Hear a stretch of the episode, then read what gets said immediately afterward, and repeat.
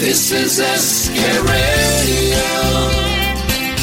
खाने खास विद संजीव कपूर।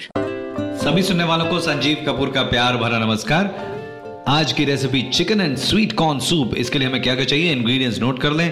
आधा कप मकई के दाने पके हुए रहे तो बहुत अच्छा है। डेढ़ सौ gram cream style sweet corn एक चिकन ब्रेस्ट चाहिए बोनलेस बॉईल किया हुआ और शेड किया हुआ।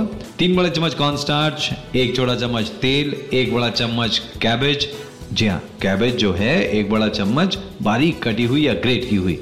आधी छोटी गाजर छोटी छोटी कटी हुई या ग्रेट की हुई।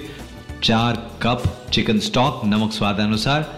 एक चौथाई छोटा चम्मच व्हाइट पेपर पाउडर एक छोटा चम्मच चीनी। और उसके साथ साथ अगर आप गार्निश करना चाहते हैं स्प्रिंग अनियन के साथ तो उसकी पत्तियाँ। गार्निश के लिए। ये इंग्रेडिएंट्स हो गए chicken and sweet corn soup के। इसे बनाने के लिए सबसे पहले कॉर्न स्टार्च जो है, उसको आधे कप पानी के अंदर घोल के अलग से रख लें। अब एक कढ़ाई के अंदर वॉक के अंदर तेल डालकर गर्म करें। इसमें डालें गाजर कैबेज और कॉर्न जी हाँ मकई के दाने जो है सबको डालकर इसे स्टर फ्राई करें, फिर इसमें डालें चिकन और इसे भी स्टर फ्राई कर लें। और अब इसके अंदर डालें चिकन स्टॉक और तेज आँच पे इसको बॉईल होने के लिए रख दें। अब इसके अंदर डालें क्रीम स्टाइल स्वीट कॉर्न और इसे दो से तीन मिनट तक बॉईल होने दें। फिर इसमें डालें नमक व्हाइट पेपर पाउडर चीनी और उसके साथ साथ ब्लेंडेड कॉर्न स्टार्च तेज आँच पे पकाएँ चलाते रहें। ताकि ये थिक हो जाए।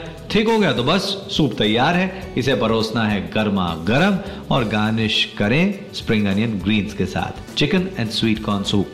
भाई, अगर चिकन नहीं डालना है तो क्या फ़र्क पड़ता है? सब्जियों वाला हो जाएगा। आपकी मर्ज़ी है कैसे बनाना चाहते हैं। बस थोड़ा गाढ़ा बनाइए। अगर अंडे वाला बनाना चाहते हैं तो अंडा तोड़ के ऊपर से जब सूप उबल रहा हो तो अंडे को ऊपर से एक धार में डालें और नीचे उसे मिक्स करते रहें। तो तैयार हो जाएगा अंडे के साथ। आज बस इतना ही। मुझे इजाज़त दें। नमस्कार।